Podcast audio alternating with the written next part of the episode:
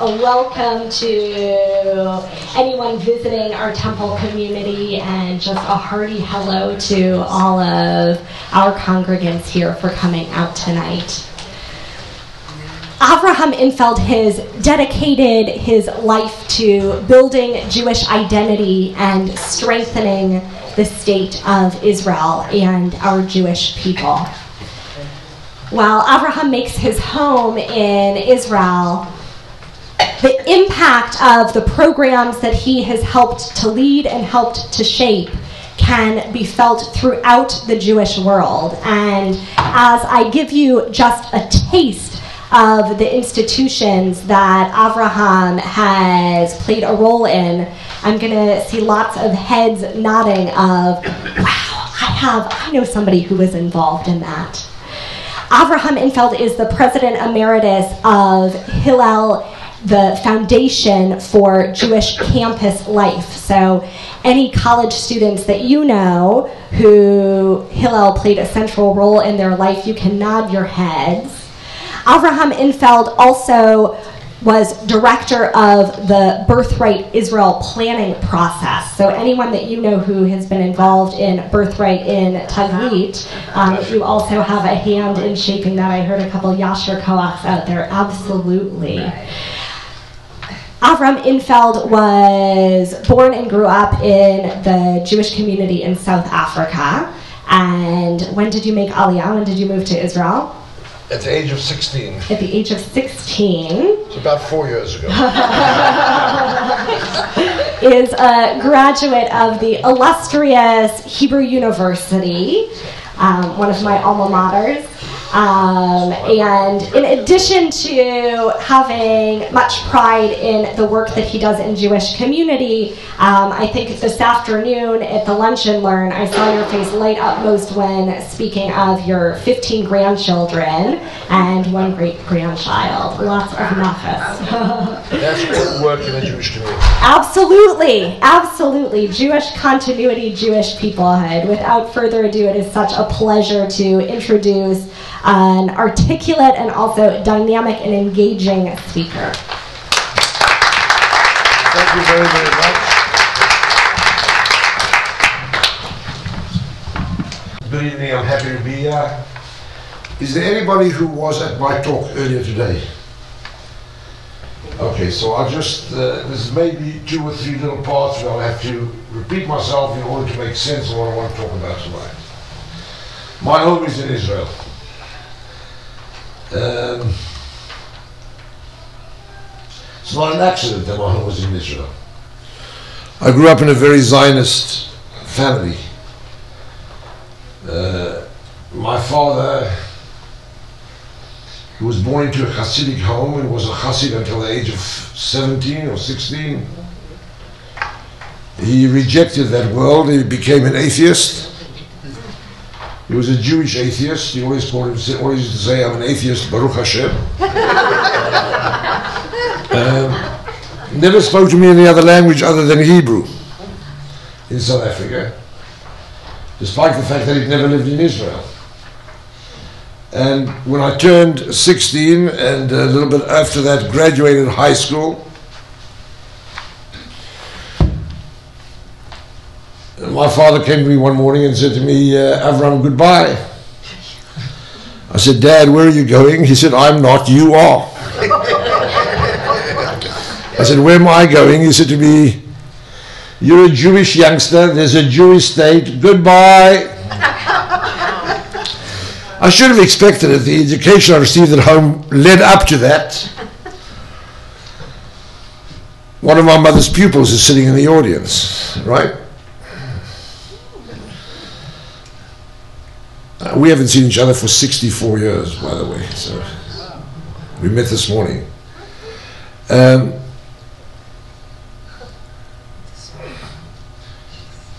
I didn't really want to go to Israel. I had this absolutely gorgeous girlfriend, and uh, I didn't want to leave her. I don't know why I still get excited when I think about it, but still. And I said to my father, maybe I'll go to university in South Africa and then I'll go to Israel. And my father says to me, uh uh You're a Jewish youngster, there's a Jewish slave, goodbye. And I remember saying, but Abba, he said, it's because of her, right? I said, yes, it's because of her. And I'll never forget my father said to me, I promise you, if she really loves you, she'll follow you. I said, Dad, are you sure? He said, 100%. I've never seen her since. it's not quite true. About three years ago, I was in London and I gave a talk and I told the story. I said, I've never seen her since. And she stood up in the audience oh, after 50 years. She's changed unbelievably. I know that I remained the way I was, but she changed. but I went to Israel, and I'm not sure where I went. What is this place called Israel? So I want to tell you two stories. They are, to my mind, the two master stories of this little place in the Middle East called Israel. The first story I'm going to tell appears for the first time in the Talmud, but then was repeated in a book by the only Israeli who ever received the Nobel Prize for Literature, a gentleman by the name of Shai Agnon a very pro- prolific writer. And to my mind, if you want to test whether one is an educated Jew or not, see on how many levels they can understand a story by Agnon. A wonderful writer. And Agnon gets a Nobel Prize, and he goes to the ceremony, and the ceremony is on Shabbat, and he's an Orthodox Jew well into his 80s. He doesn't travel on Shabbat. He walks to the ceremony. And when they call him up, the tradition is they give you a certificate and they give you a check. They took the certificate. He told him, I can't take the check in Shabbos. Please send it in the mail. And then he was expected to make a speech. And he got up and said, I don't know how to make a speech. I'm a storyteller. So I'd like to tell a story. And I want to tell you the story he told. It's a story about a man who groaned from his heart. And he went to the doctor, and the doctor told him that he has to drink goat's milk. So he went out and bought himself a goat. But the strangest thing happened. Every few days, this goat used to disappear. And whenever the goat returned, its udders were filled with milk that had the taste of heaven. And the father wanted to know where does the goat go? What does the goat eat? Where does the goat get this milk? So he calls his son and he says to his son, My son, I want you to follow the goat. It's a very famous story called Maaseh Ha'ez, the fable of the goat. And the son said, Okay, Dad, I will. And that very night, the son took a leash and tied a leash to the collar of the goat. Now, just by the way, the word in Hebrew for leash is Meshicha, written with the letter Chaf. Agnon wrote the word Meshicha with a chet which comes from the word Mashiach, Messiah. He doesn't usually make spelling mistakes. and the father tied the goat, tied the note to the uh, the leash to the goat, and that very night the goat pulled, got up and left, pulled on the leash, woke up the son, The son followed the goat. They went outside. He knew not for how long he was walking. Was he walking for a day or for two days or for two nights? And all of a sudden he saw a cave in front of him. And he saw the goat go into the cave, and he followed him into the cave, and he knew not how long he was in the cave. Was he there for a day or two days or longer? And when he came out the other side, he saw this beautiful plush greenery around him. He saw these beautiful hills with water trickling down the mountains, down the hills. He saw these gorgeous bokser trees. He saw the goat drink of this water, he saw the goat eat of this fruit, and he lay down in the sun basking. And after a while, he knew not how long. Was it a day? Was it two? Was it more? The goat again pulled at the leash and went back to the cave. And the man started following the goat. And all of a sudden he saw three men in the distance. And he wanted to know where he was. So he went up to these men and he said to them, Who where are who are you and where am I?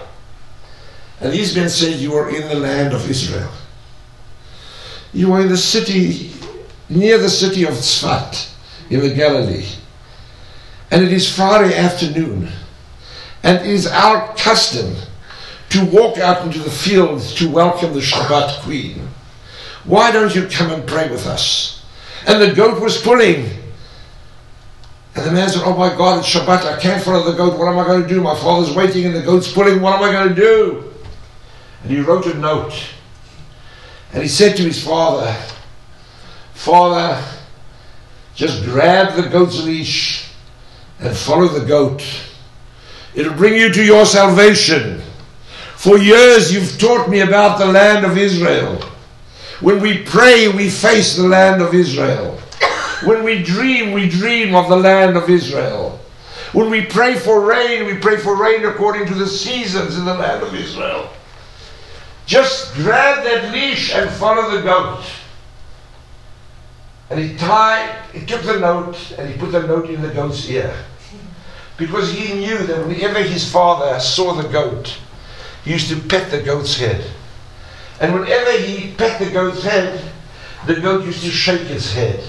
And he knew that the note would fall out and his father would find the note. So he put the note in the goat's ear and he sent the goat into the cave. At the other end, there's a father waiting for his son.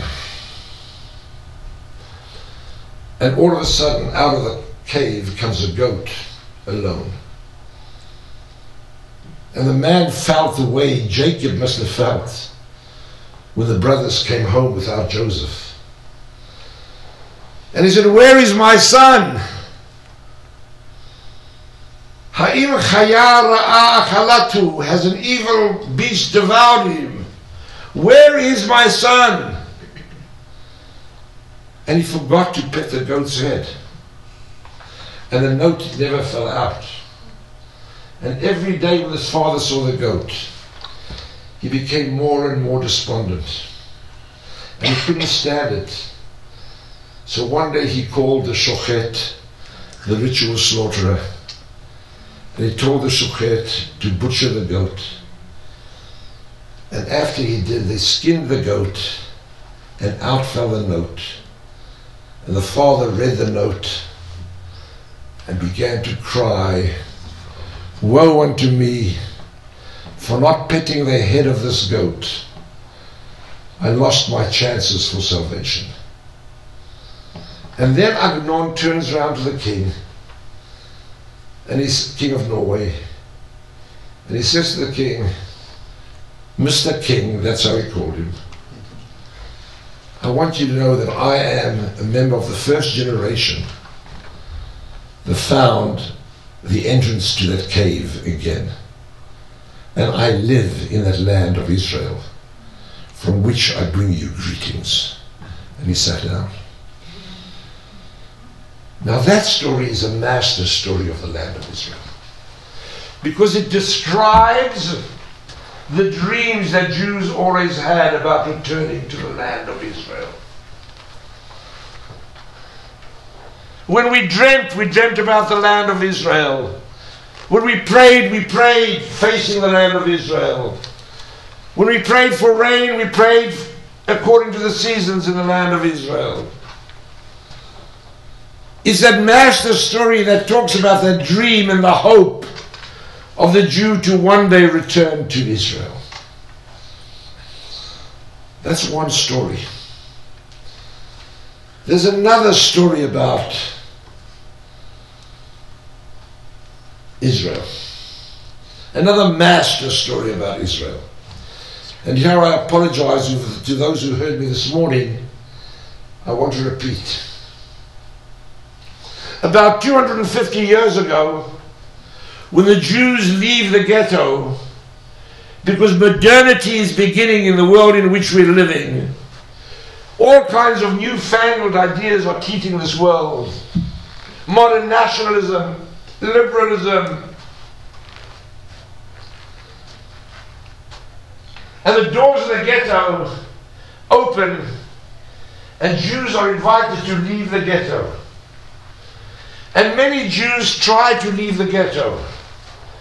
And one of our problems is, perhaps our major problem, is that when Jews left the ghetto and they were invited to leave the ghetto and to stop being different, different Jews gave different answers to this invitation to stop being different.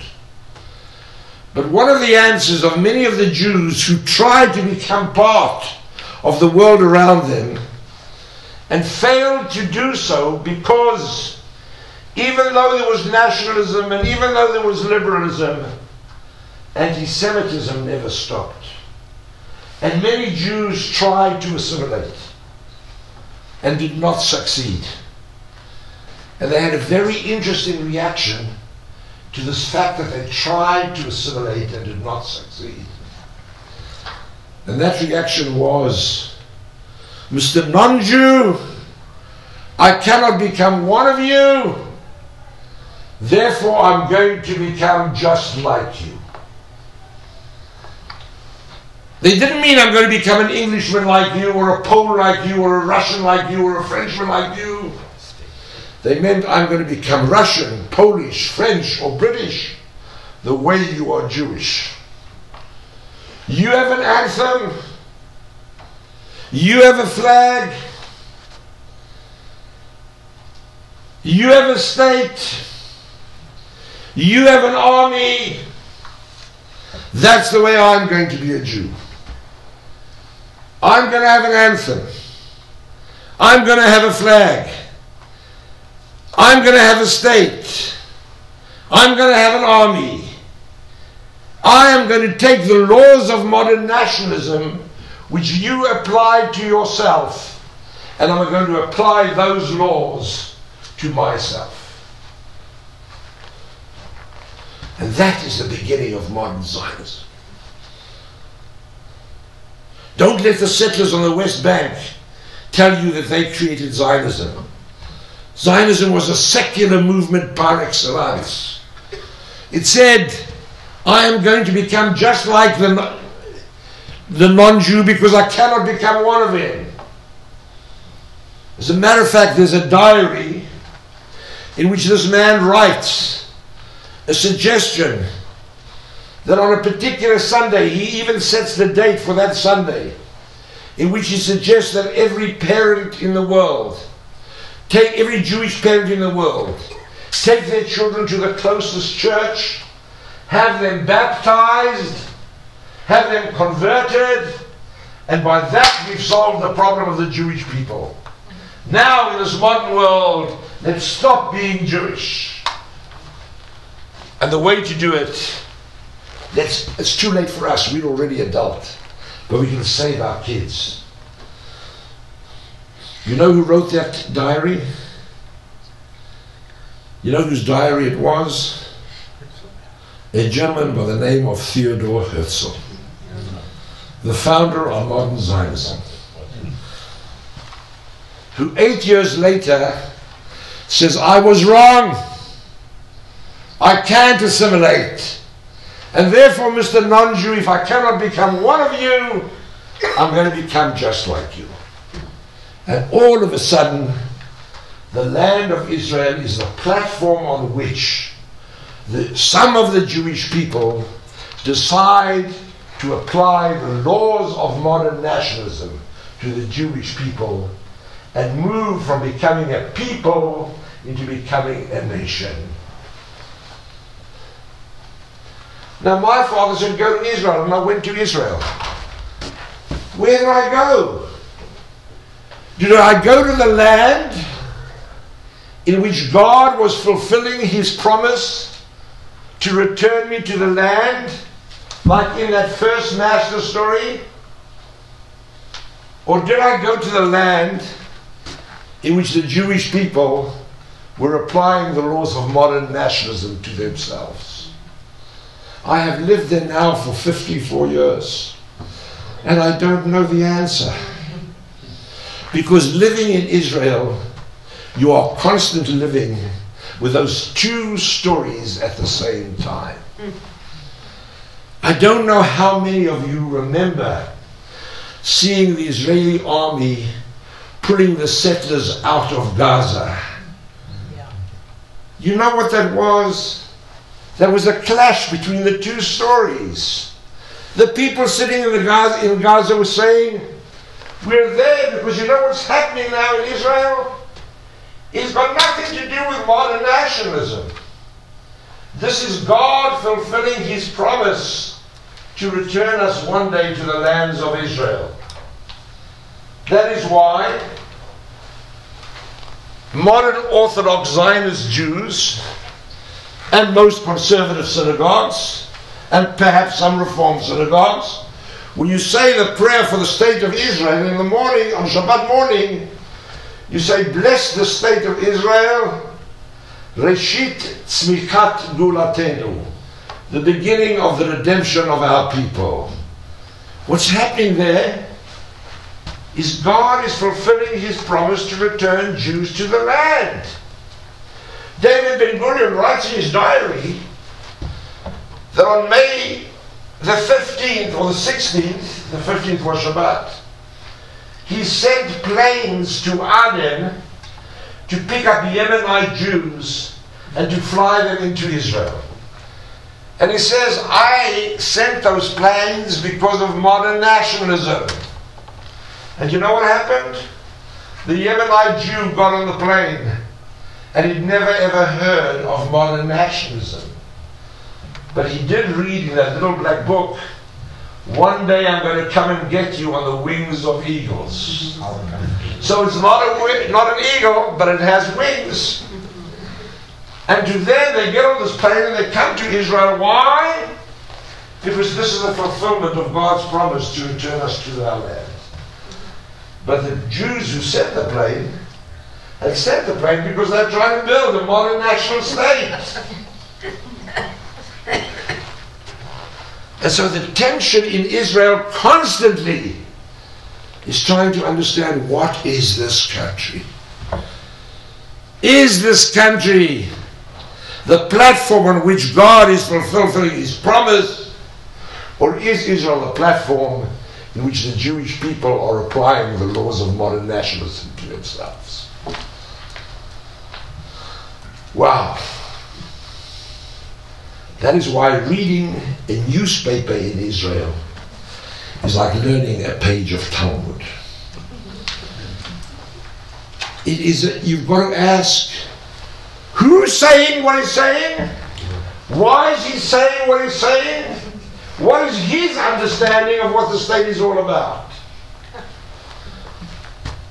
And in almost every issue, because David Ben Gurion on May the 14th, 1948, gets up on a platform in Tel Aviv, on Sderot Rothschild. The British mandate has just ended. The Arabs are about to attack this land. Shabbos is coming and the rabbis are driving him mad. And he gets up and announces the creation of the state of Israel.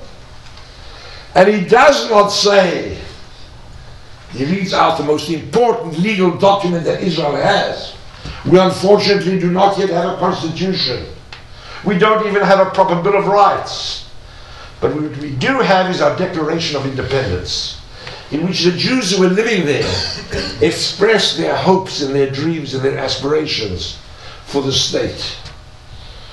And David Ben Gurion does not say, I hereby declare the creation of the state of Israel he says, I hereby declare the creation of a Jewish state to be known as Israel. And ever since then, the entire world is living in absolute confusion. What the heck is a Jewish state? A state can't pray. a state doesn't eat kosher. You can't even circumcise a state. Although there are people cutting off little bits and pieces all over the place, it's still not circumcision. So, what are you referring to when you say it's a Jewish state? And it's impossible to understand anything that's going on in Israel without dealing with that question. I will never forget, I was a scholar in residence of a mission from Toronto, Canada. The week before Ambassador Rabin was killed, it was the week of the budget talks in the Knesset. And we had invited on Shabbat two speakers to come and speak to us. One was Benny Begin, the son of Menachem Begin, and the other one was Yitzhak Rabin, the Prime Minister of the State of Israel.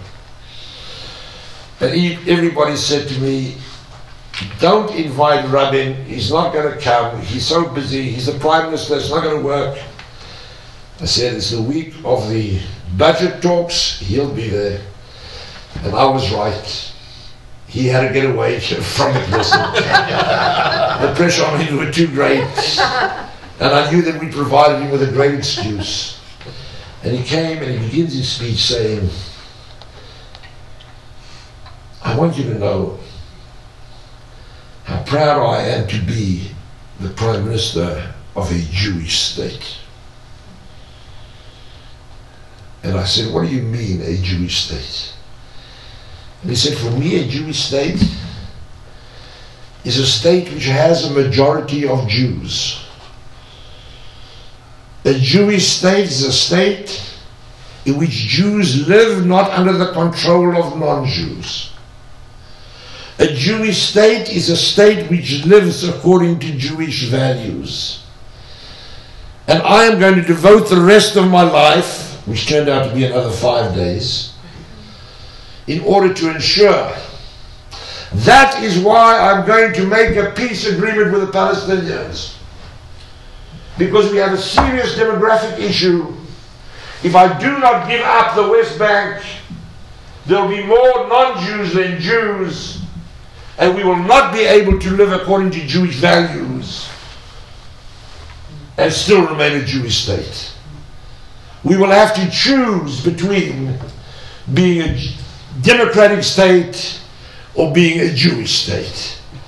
And I choose to live in a democratic Jewish state, and therefore I want to reach a peace agreement with the Palestinians and give up the West Bank. An hour later, Benny Begin comes in. How proud I am to be a member of the Knesset in a Jewish state. I said, Benny, what are you talking about? What do you mean a Jewish state? He says a Jewish state is a state that lives and exists on the maximum amount of land possible that once belonged to the Jews. That's what a Jewish state is all about. It's a reenactment. And we will never give up one inch of land because we're a Jewish state. And these pro-Canadians were confused. I was supposed to be their teacher. I was confused. I walk out, and I'm standing outside. I hear a discussion, and I hear this one guy saying, there was a big debate that day in Israel about whether you should open cinemas in Israel on the Shabbat or not. And there's one guy saying, no, of course you can't open cinemas in Israel on Shabbat. Are you crazy? It's Shabbos. We're a Jewish state. And the other guy says, Are you out of your mind? What do you want my kids to do on Shabbat afternoon or Friday night? Where are they supposed to go for entertainment? You want them to bum around? We're not a shul. We're a Jewish state. And this discussion goes on and on and on. The Jewish state, the Jewish state, Jewish state. And the interesting thing is that every opinion in Israel is justified by the statement because we're a Jewish state. Do we hold the land? Yes, because we're a Jewish state. Do we give up the land? Yes, because we're a Jewish state. Do you open cinemas? No, we're a Jewish state. Do you open cinemas? Yes, because we're a Jewish state. and then we expect our kids to grow up normal. so I want you to take this little package in your hand. Do you all have it? Anybody else don't have one? On that side? Can't see a thing.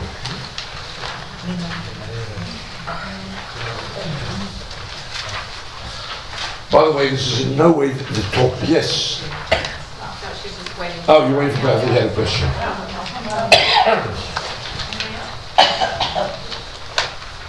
I didn't know that you and me are alumni. Sorry? That you and me are alumni. of The Hebrew University. I want somebody to read. This is from Israel's Declaration of Independence on page one. No, page two. From Israel's Declaration of Independence. This is not the talk I was planning to give, by the way. It's just, let's go, to do this instead. This is more interesting. Will somebody read? Accordingly, we members of the People's Council, representatives of the Jewish community of Eretz Israel and the Zionist movement are here assembly, assembled on the day of the virtue of our natural and historic right and on the strength of a resolution of the United Nations General Assembly, hereby declare the establishment of a Jewish state in Eretz Israel, Israel, to be known as the State of Israel. We hereby declare the creation of a Jewish state to be known as Israel in the land of Israel. To be known as the state of Israel. Why? What right do they have to declare it? Look at the text. This is we're having a Talmud class, people. Look at that text. What do they say? Why do we have the right to declare it? Based on what? The UN. Actually, The UN. No, no. The UN general- right for, for Avraham Avinu. Ah, what right? You- The First UN is Avraham Thank you, that's the right. And then the UN get the Gushpanka. Yeah, it's not first and second. You know what it is? It's two different understandings Why? of what Israel is. Uh-huh. In order to write this document, that the Jews who were living there would agree upon a common statement, they had to include both. We base the creation of the state of Israel on our natural right. What is that? My memory, my history. The fact that God gave it, gave it as a promise to Abraham. Uh-uh. We're basing it on the right given us by the United Nations. Two different stories. We a twofer. On. That's not the way I'm living. I'm paying taxes enough from two states. The state of Israel will be open for Jewish immigration and for the ingathering of the exiles. Stop. The Jewish state will be open for Jewish immigration and for the ingathering of the exiles. What's Jewish immigration? Jews moving from here to there. What's the ingathering of the exile? Jews moving from here to there. Why say it twice?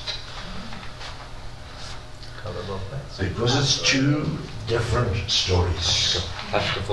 If The second one are the Ammonites. what? The second one are the Ammonites. That from that story that I told you, remember, it's those who recognize that Israel is the fulfillment of God's promise to return. That's why it's the ingathering of those who were exiled. Uh-huh. But to the others, what is it? It'll be open for Jewish immigration. We've created a Jewish state. Every Jew immigrate to the state. Read on. It will foster the development of the country for the benefit of all of its inhabitants. It will be based on freedom, justice, and peace. Hold on. It will, what did you say? It will foster the development of the country for what? The For the benefit of all its inhabitants. Oh, I can see the Israeli citizens of Israel smiling while I read this. Oh, this is for their benefit. But they wanted it to be. But now go on. It will be based on freedom, justice, and peace. Doesn't that sound great? Yeah. Uh-huh. Freedom, justice, and peace. Where does that come from? The Bible. France. Where? The French Revolution. The French Revolution. We're a modern state. We're going to be based on freedom, justice, and peace. Go on. As envisioned, as envisioned by the prophets of Israel. Uh-huh. Aha. You insist that I say freedom, justice, and peace? Okay. But the way freedom and justice and peace were understood by the prophets of Israel. This has got nothing to do with the French Revolution. This has got nothing to do with nationalism. This has to do with the Bible, our prophets. It's a deep part of our being. Go on. It will ensure complete equality of social and political rights of all of its inhabitants, irrespective of religion, race, or sex. I want you to know something. I understand that there is absolutely freedom of, there's absolute equality in Israel, irrespective of race or sex, of religion. By the way, there is absolute and complete and total freedom of religion in Israel to everybody except to to Jews. Jews are the only people who do not have freedom of religion in Israel. You try as a reform rabbi come and do a wedding. That's why I'm in South Orange County. Yeah, but she can go to the Kotel. And get and get And get- spit and get stoned. speeches thrown at me. But That will change. how could they write this? They're not. How could they write? We are going to get guarantee freedom of equality, irrespective of religion. They knew that the Jews were not a religion. The whole concept of Jews being a religion is a modern idea. It's only 250 years old. We were never a religion. By the way, we still still aren't. We're just pretending to be. Jews were always a people that had a religion, but they were never a religion. So when they spoke about freedom of religion, they never thought of applying this to Jews. That's not what they were talking about. It wasn't anti-reform or anti-conservative. The guys who wrote this had never heard of reform or conservative. What it was was a statement that the Jews are not a religion. They're my people. You see what's going on over here? The intermingling of these two stories. Even in the first document, when you're about to present to the world who you are, you can't talk straight. you have to tell both stories in one sentence. What an amazing work of art this was, the wording of this document. I want you to go on quickly. It will guarantee freedom of religion, conscience, language, education, and culture. It will safeguard the holy places of all religions, and will it will be faithful to the Charter of the United Nations. Right. We'll guarantee all the holy places of all religions, and we will live according to the Charter of the United Nations. Are we a religion? Are we a nation? We have to put them both in there because otherwise we're not talking about us. Wow. But isn't it the Bible written that you have to, to treat the ger the same that we treat us? Yes, if you want to forget about that, a lot of rabbis can forget that. But it's 100% written. And, the, and the, the, uh, Israel does not treat the ger the way they should, by the way. It's a problem. But that's not what they're referring to. What I'm trying to show in this document is that this is an attempt to, fi- to define something which is a very, very sophisticated, very, very difficult idea. And therefore, my friends, when you want to talk about Israel, when you want to criticize Israel, don't do it superficially. Israel is a complex issue. I always say, if you want to criticize Israel, feel free. But why criticize like a mother in law when you can criticize like a mother?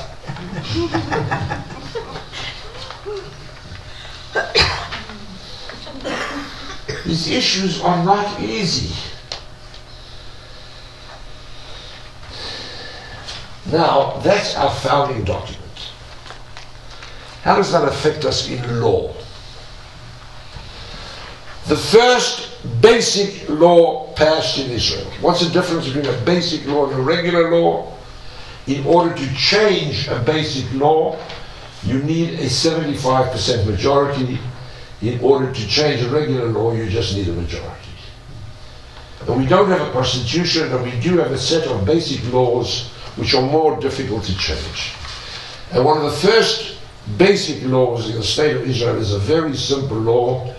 It says every Jew is entitled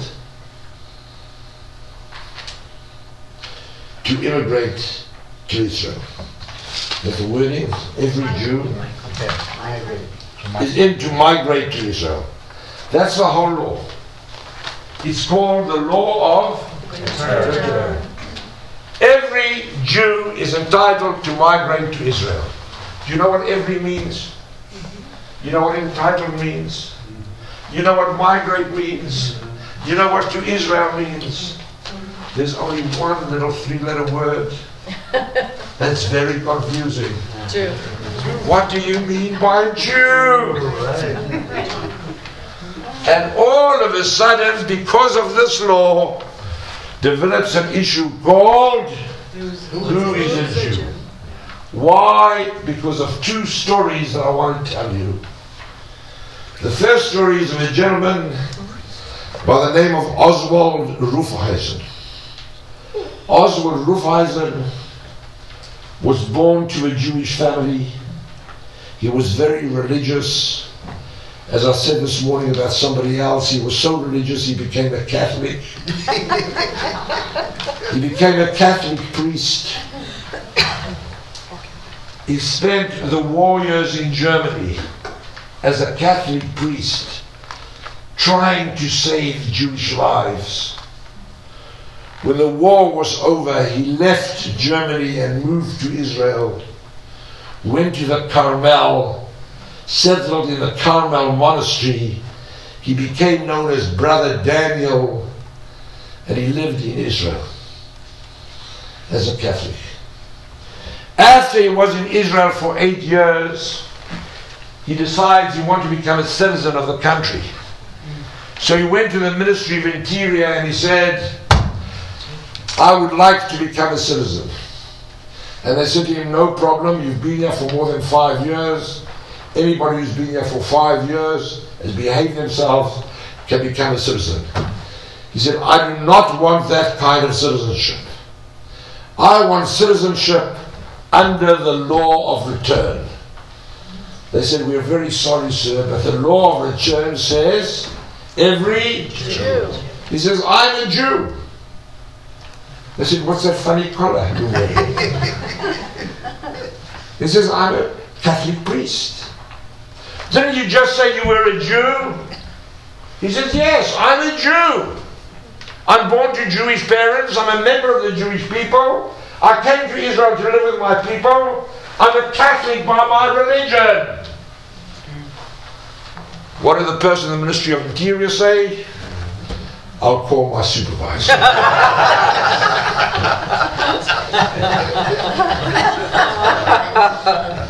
it went from one supervisor to another, and eventually it comes to the Supreme Court of the State of Israel. Now I want you to know the brightest people in the country are the people who sit on the Supreme Court of Israel. There's a total of 13 members of the Supreme Court, the Supreme Court judges of Israel. Highly respected, wonderful people, very intelligent, all great jurists, proven themselves in their field of law in Israel. And the judge, the, just, the chief justice says this cannot be decided by one judge. It has to go to a tribunal of three judges. So the case goes to a tribunal of three judges. By chance, one of the judges happened to be an Orthodox Jew, and the other two were secular Jews. And the case comes, and they can't reach a unanimous decision. And the case is decided against Oswald Rufeisen, two to one. The only one who said he was a Jew was the Orthodox Jew. Because according to halakha, he's a Jew. He's born to a Jewish mother.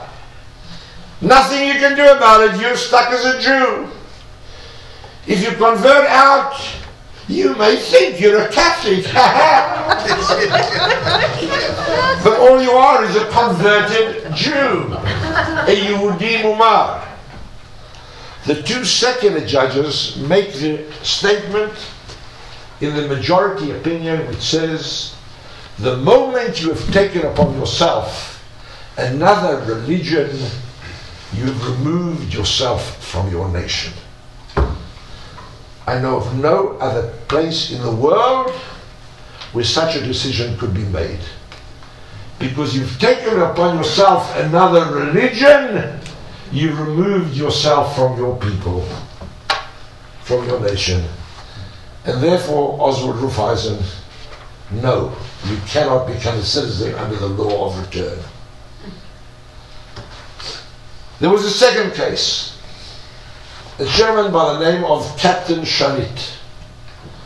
Captain Shalit served from the age of 17 in the Israeli army. A military hero. but almost every prize you could possibly get. He lived on a kibbutz. He had wonderful taste. He fell in love with a Swedish volunteer on his kibbutz who wasn't Jewish. He went back to Gothenburg where she lived. They got married. He came back to Israel. She had two children. He decided that he wanted to go and register his children with the Ministry of Interior. He came to the Ministry of Interior. He said, I'd like to register my children. The way you are registered in Israel, you get an identity card. And under the identity card, it's written either Jew, Arab, or other. He gets back the identity cards for his kids, and it says other. He says, What are you talking about? These are my kids. Come to the kibbutz.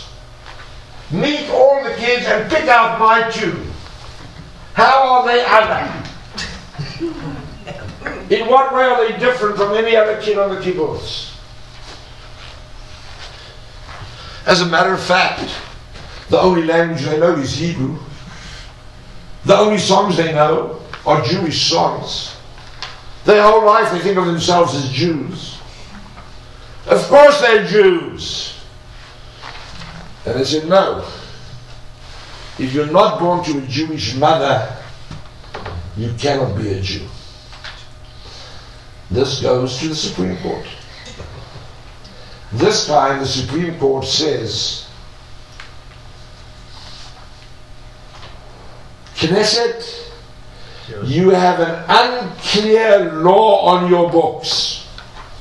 You have to clarify what do you mean by Jew? And so the Knesset goes into, a, into debate and they amend the law. And if you look at page 4, B, in the middle of this, you find the decision that the Commission passed, which says as follows With respect to this law, A Jew is one who was born in a Jewish to a Jewish mother or converted to Judaism and is not a member of another religion. Great. They answered both questions. It's a great answer. This either, either, or and. You are a Jew if you are born to a Jewish mother. That took care of Shalitis out. Or you converted to Judaism, You the child or you the parent or the parent? either you or the child, So, either the Jewish mother or the child is converted. If the Jewish mother converted before the birth, then the child is a Jew. okay. But if the child, if she gives birth to the child before she converts, the child has to convert. Ah, okay. All right. And is not a member of another religion, solve the problem of Brother Daniel. Yay, what a great change law. Excepting that there's one little word over here that nobody understands. And what's that? Convert. Convert! What do you mean by conversion? Very interesting. The moment that this became a law, a gentleman who lived at what is the address on Eastern Parkway, the Lubavitcher Rebbe, Eastern Park. 770. Eastern Park. 770 Eastern Parkway. You know that according to Chabad, everything in Judaism has to be multiplied by four. Because ufaratzta, you should spread yama v'kedma tzafon al You should spread where so everything in Judaism should be numbered by four. What is 770 multiplied by four? 40. 3080. 38. That's JTS's address. Uh, Deserved that. Whatever the In case Hebrew is. Union College is on West 4th Street. Oh, he- Yeah, also? So 770 Eastern Parkway lives the Lubavitcher Rebbe, and the moment they amended this law, he goes into full gear to have three words attached to this law. And those three words were, after the word convert, to add the word according to, halakha. Mm. And he, of course, meant when he said halakha, according to Orthodox Jewish description.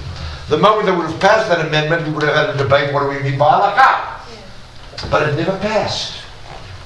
Five times it's come to the Knesset Right. to add these words, and it's never passed. But the last time it didn't pass, it did not pass by one vote. In a Knesset in which there were nine Arab members of the Knesset. So how do I know that Israel is a Jewish state? An Arab decided who is a Jew.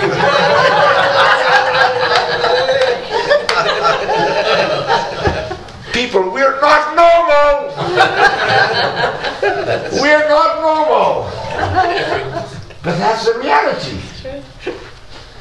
You know what happened as a result of that? People are saying, wait a second.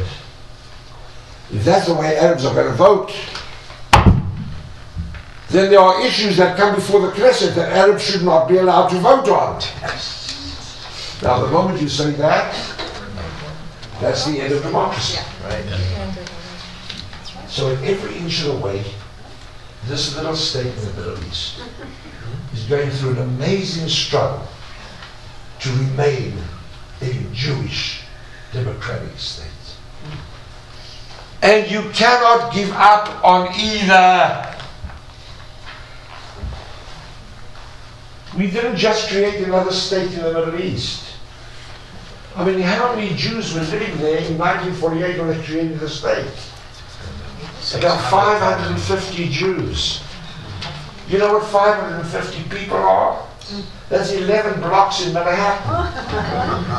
Try to imagine 11 blocks in Manhattan, all redheads, decide they're going to create a state. They're going to call it Gingyville and send ambassadors to the United Nations. You can't do that. Peoples are entitled to a state. And anybody who says the Jewish people have no right to a state is not an anti-Zionist, he's an anti-Semite.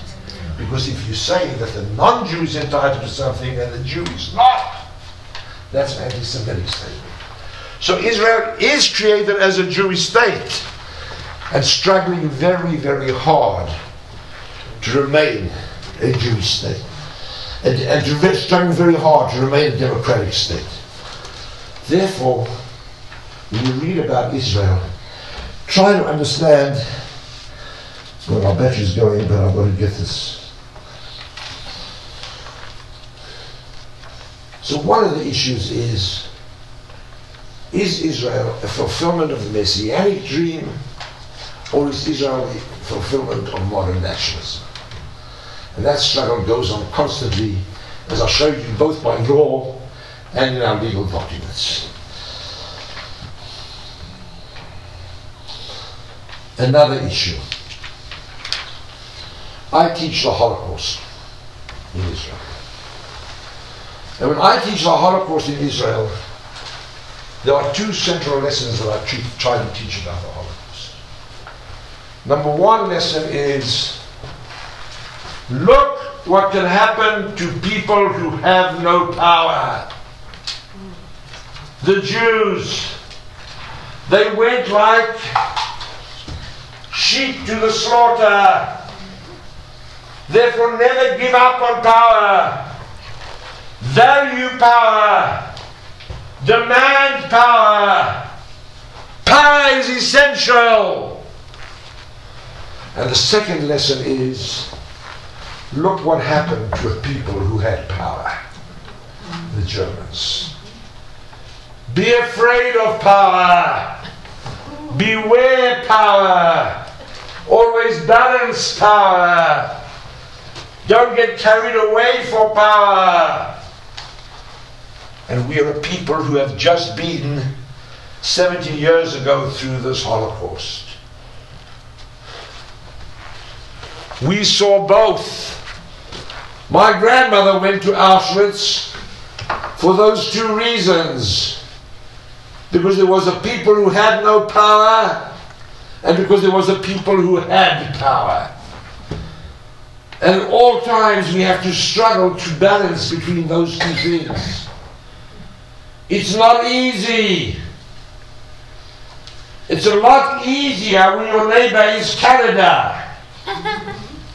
Even that's not easy, but still.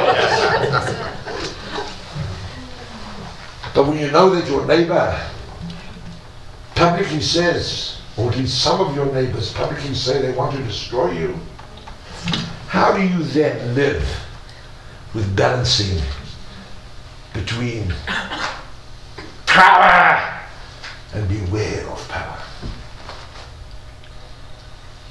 It's not an easy issue. Just by hearing a story or reading in the paper, don't jump to conclusions. Imagine what it would be like if you had to make those decisions right after the Holocaust. Very difficult. But that's not our only problem. We're not normal.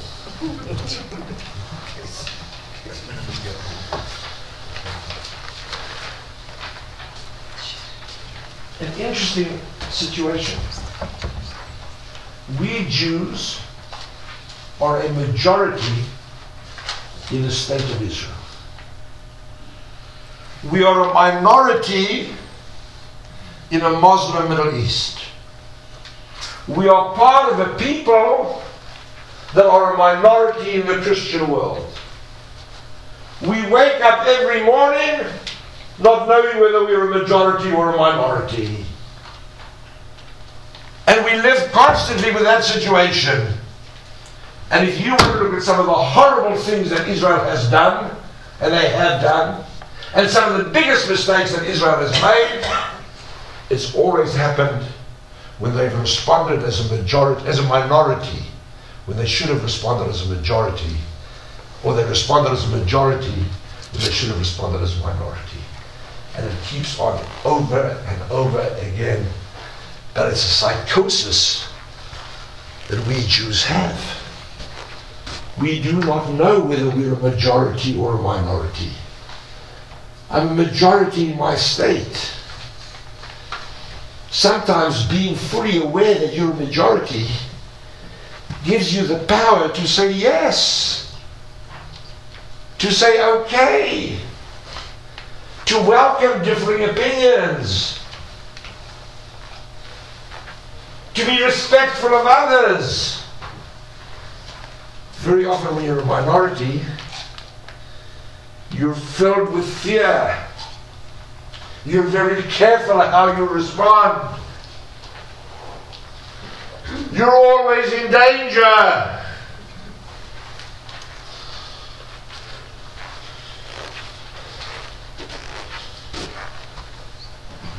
But that's an integral part of our being. I don't know of anybody else who lives in that condition, in that situation that Israel is. And we make mistakes, people. Boy, do we make mistakes. But we have to try to understand why those are happening, not accept them. Help educate to respond as a majority when you should respond as a majority, and as a minority you respond as a minority and not the other way around. But understand why it's happening.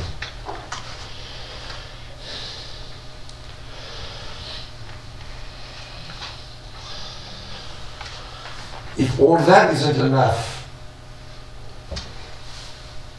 we have a wonderful gift that could only have come from the devil. And that is Israel's electoral system.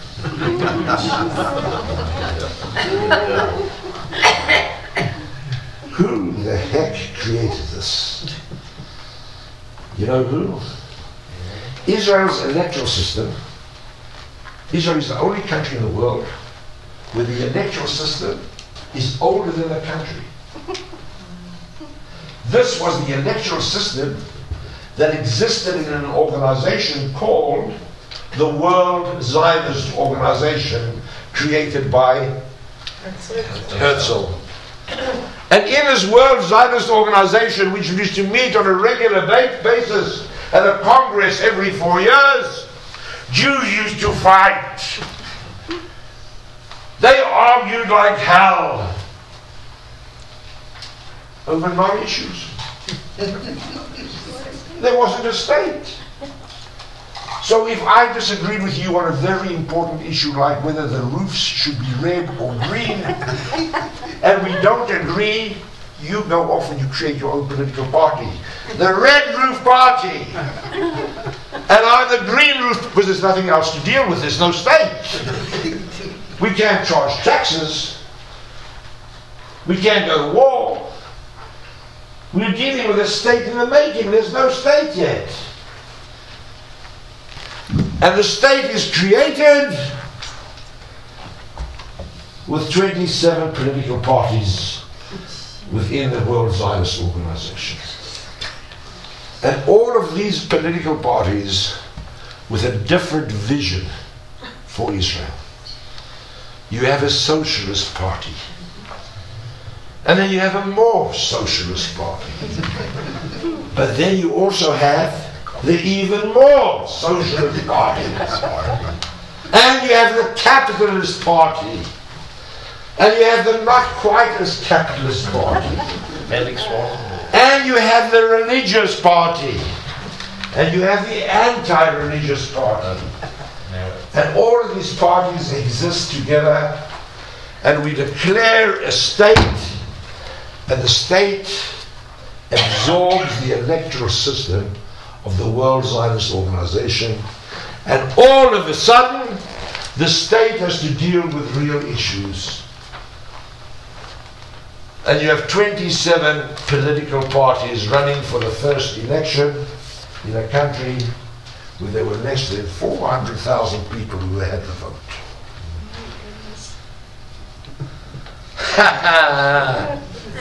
what fun! And you know what that creates? That creates a situation where no one has ever, no party in Israel, has ever, since its creation, won a majority.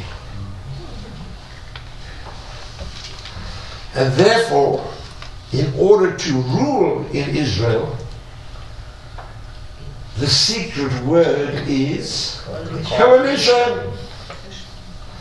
if I even am so great as to get 57%, 47% of the vote, and my friend Mike has 4% of the vote, and Mike and I shake hands and we're going to go together because together with 47 and he's 4, we have 51%. Who's running the country? Mike. You promise? I did. I shook hands. And therefore, Israel has always been ruled by minority parties, by the small parties which always provide the tongue lash between minority and majority.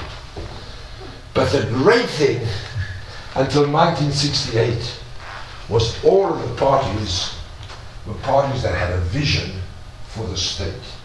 So it was at least a battle over visions and dreams.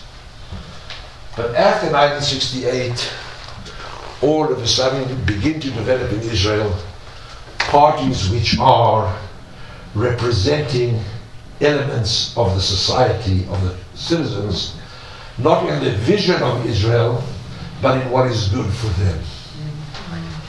All of a sudden, you have a Sephardic party whose goal it is to see to the interests of the Sephardim.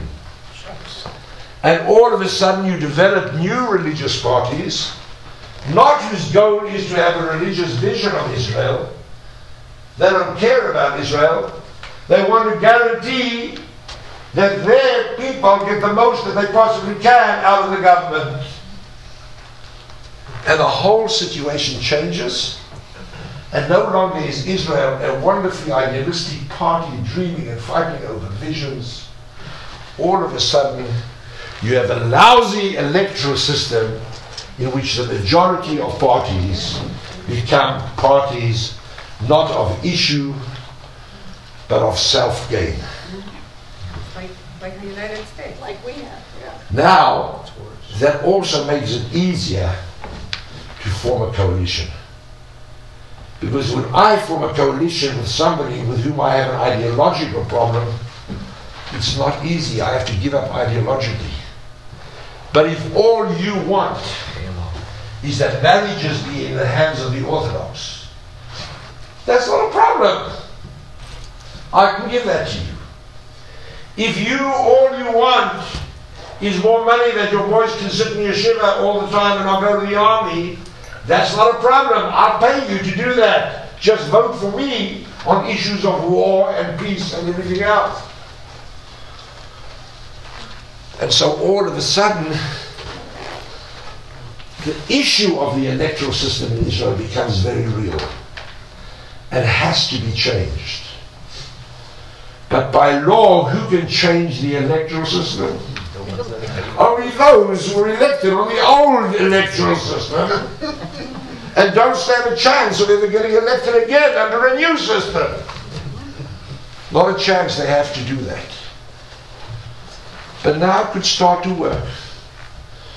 Because in the last elections, this is, this is just a sideline, something very serious, very, very, very serious happened in these last elections. It has nothing to do with war and peace, it has nothing to do with the economy, it has to do with age. This last election, the vast majority of members of the Knesset who were elected were under the age of 50. And none of them have experience in the world of the old politics. That, more than anything else, makes this last election an election that may be a watershed in Israel's history. Maybe. It's very easy to learn the tricks of the old. I hope they don't. I know I'm running out of time. I want to just go through one or two other issues.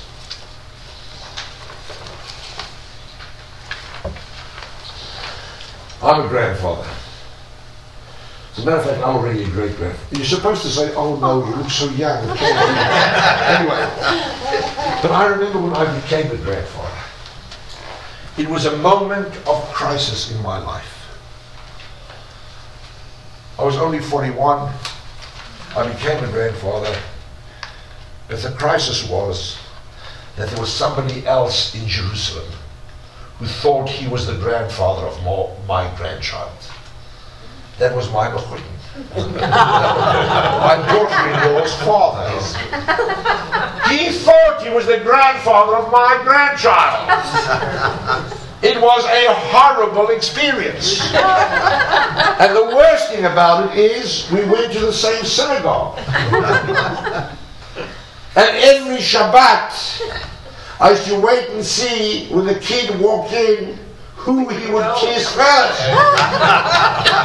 I paid double to get a seat on the aisle so that he couldn't get to the other grandfather until he passed me. It wasn't easy. But Israel is very much like that grandchild. We're actually living at one and the same time with two grandfathers. We are very much a part of the West. We are a democracy. We align ourselves with democratic parties. We're based in a crazy Middle East. And until we become an integral part of the Middle East, we will never be safe and secure there. And this struggle that Israel goes through almost every day of who am I? How long can I continue to be so dependent on the, on the West? When am I going to really be accepted by my partners in the East? And we live with that all the time. And almost every single economic decision you make, you have to ask yourself, what's this going to reflect? Is it going to help me become a more a part of the world in which I have to live? Or is this going to tie me more strongly to the West? And I don't want to give up either grandfather. Unfortunately, my grandchild don't want to give up another grandfather either. but you have to live with both. And I want to end with one last story almost exactly a thousand years ago, a Jewish philosopher by the name of Rabbi Yehuda Halevi writes a book called the Kuzari. It's a book of philosophy, but it's based on what I believe is a fictional, but many people believe it was true a debate between a rabbi and a king, a king of the Khazars. And the whole book is a book in which the king asks questions and the rabbi answers the questions. And in this way, the rabbi teaches his philosophy. He puts words into the mouth of the king as a question, and then in the answer, he gives his philosophy. The only problem is that twice in the book the rabbi, the king asks a question, and the rabbi's answer is, I don't know. Rabbi Yudah what's wrong with you? You wrote the question. Why did you put it in the book if you don't know the answer? But twice in the book, the king asks a question and the rabbi's answer is, I don't know. I want to share with you what those two questions were. After the rabbi had told the king how much the Jews love the land of Israel, when they pray, they face the land of Israel. When they dream of their salvation, they dream of their salvation in the land of Israel. They pray for rain according to the seasons in the land of Israel. They love the land of Israel. And the king says, So why don't they go there? Thousand years ago, people, almost exactly a thousand years ago. And the rabbi answers, I don't know. And the second time is when the king, when the rabbi is finished telling the king how everybody who had power always used their power against the Jews. The history of the Jews is pogroms and holocausts and anti-Semitism. Whenever anyone had power, they used it against the Jews. And the rabbi says, and the king says to the rabbi, if the Jews ever have power, will they know how to use it differently? Mm-hmm. And the rabbi answer is, I don't know. My friends, a thousand years ago, still the two central questions facing our existence. Number one, what really is the relationship between the Jewish people and Israel? How does that love reflect itself? How deep is it? What does it demand of you? How much consideration can I demand from Jews? Can you think of living there? Can you recognize that last week's Yom HaShoah and Yom HaZikaron and Yom HaAtzmaut in Israel were not Israeli festivals. They were Jewish events. Yom HaShoah, a siren goes off in Israel, an entire people of the country stand for two minutes at attention commemorating an event that never happened in Israel. I know of nothing that reflects more the fact that the state of Israel is a Jewish state. And a week later, the siren goes off again on Yom HaZikaron. An entire people of Israel stand at attention in commemoration and in memory of those who gave their life for the state. And it's a really sad day. Buses on those days are free to the cemetery. You sense it in the air.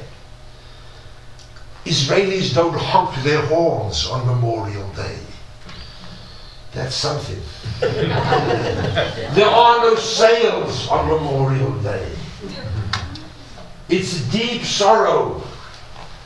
But the strangest thing happens just because the clock moves from 7.59 to 8 o'clock. Mm-hmm. And all of a sudden, people who've been deeply in sorrow are dancing in the street.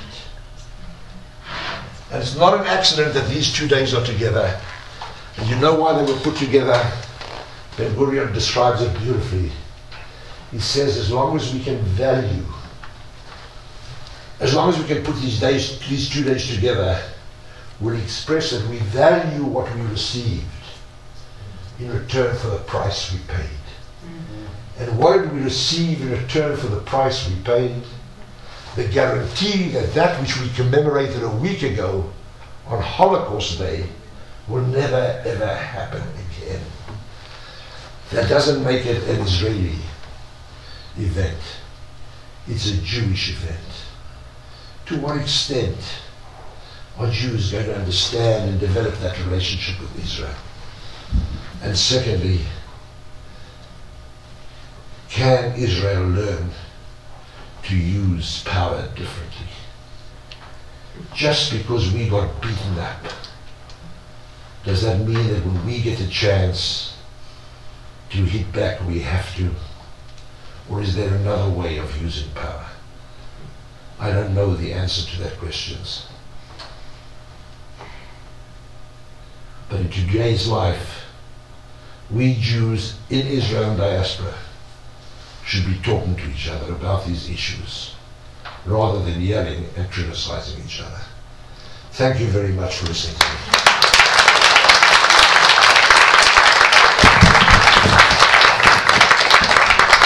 Yes, sir. You mentioned uh, a while ago that you Holocaust studies uh, in Israel. Um, Can you comment on the um, statistic that there are something like one-third to, between a fourth and a third of the Holocaust survivors, of which are uh, like 190,000 remaining in the- in Israel, uh, why so many of them are living below the poverty line. Can't Were you sent to embarrass me? No. The statistic is correct. We should be ashamed of ourselves. And it was the first act of this new Minister of Finance.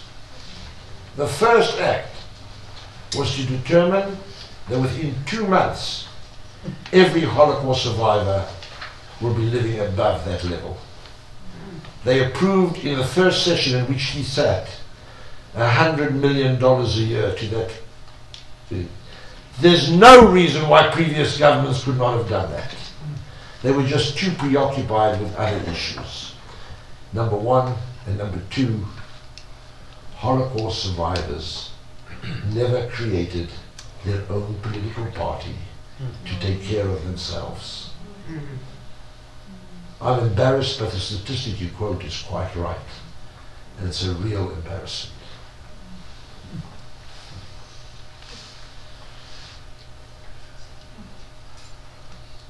I hope you're awake. Thank you all for listening. Yes, there's a question back there. Would you like to comment at all on um, the demographic issue at hand, given the lack of a two-state solution? As relates to the peace process, uh, thank you for the question. I try to avoid politics. Standing before the citizens of the Middle East are two options to our future a one state solution or a two state solution. A one state solution definitively means we cannot remain a democratic state and a Jewish state because of demography. I'm a South African. I lived in an immoral country. I never want to live in an immoral country again. The two state solution is the only possible solution. The only problem is that both sides have to agree to it. And at the moment, there are extremists on both sides. We are fighting desperately to prevent the two state solution. As a matter of fact, only a few months ago, Abu Mazen came to the United Nations in order to declare the creation of a Palestinian state. I was thrilled. It was a gift from heaven. Had I been Prime Minister of Israel, the moment he made that proposal, I would have got up and been the first to vote for it. It would have changed and nailed down the two state solution finally. My Prime Minister thought differently. I'm not sure whether because of his personal views or because of his dependence on the settlers in the West Bank for his majority. But again, the only way to ensure a two state solution, because I honestly believe that the majority of Israelis believe that that's the solution, the only way to ensure that is to change the electoral system. About, could you comment quickly on the subject you covered at lunch today, question of conversion? Your platform. I'm asking you to join me in, in a. I I don't know if I was there when I spoke about that this morning. No, you left before. That's why I brought it. That's why he asked me to do this. He wants you to hear this. I, I, you, you left just as I was about to talk about. I was very sorry. I was the I was the president of Hillel internationally, the best job in the Jewish world. More frequent flyer miles than any other. Because there are Hillels in every country of the world, all over the world. You've got, and if you're president, you have to visit them all, right? So Right. my biggest shock in this country was coming across something called a converted Jew. I don't understand what a converted Jew is because they were talking about somebody who converted to Judaism. I don't understand that phrase. By Jewish law, someone who joins us is a Jew, not a converted Jew. Get rid of that statement.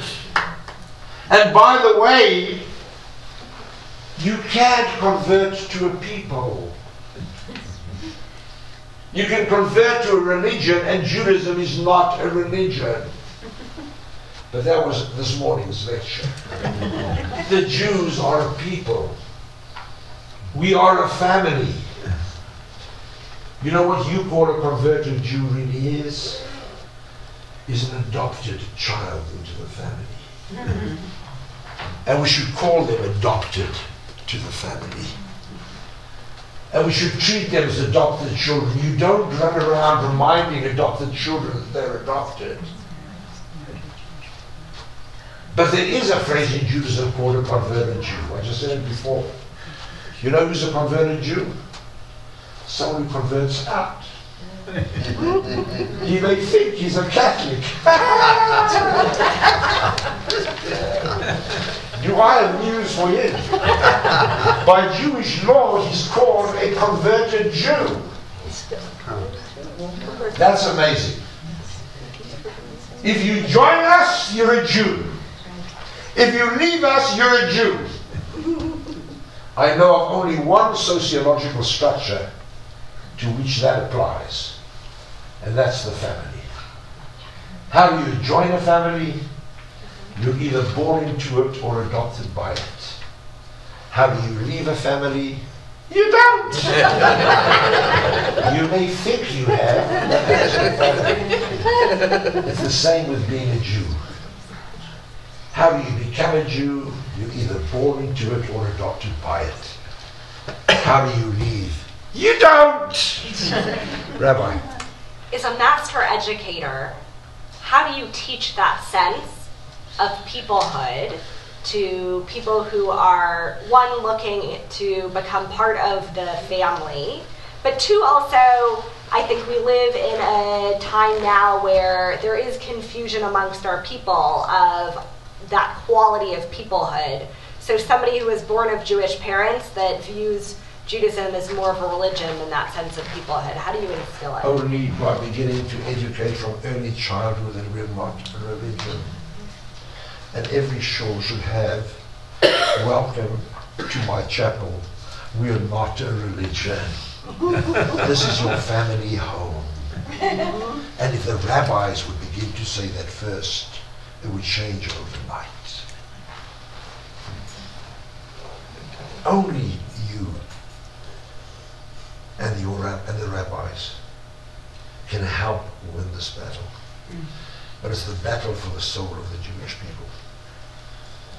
It will guarantee our survival. Thank you very, very much. Good evening.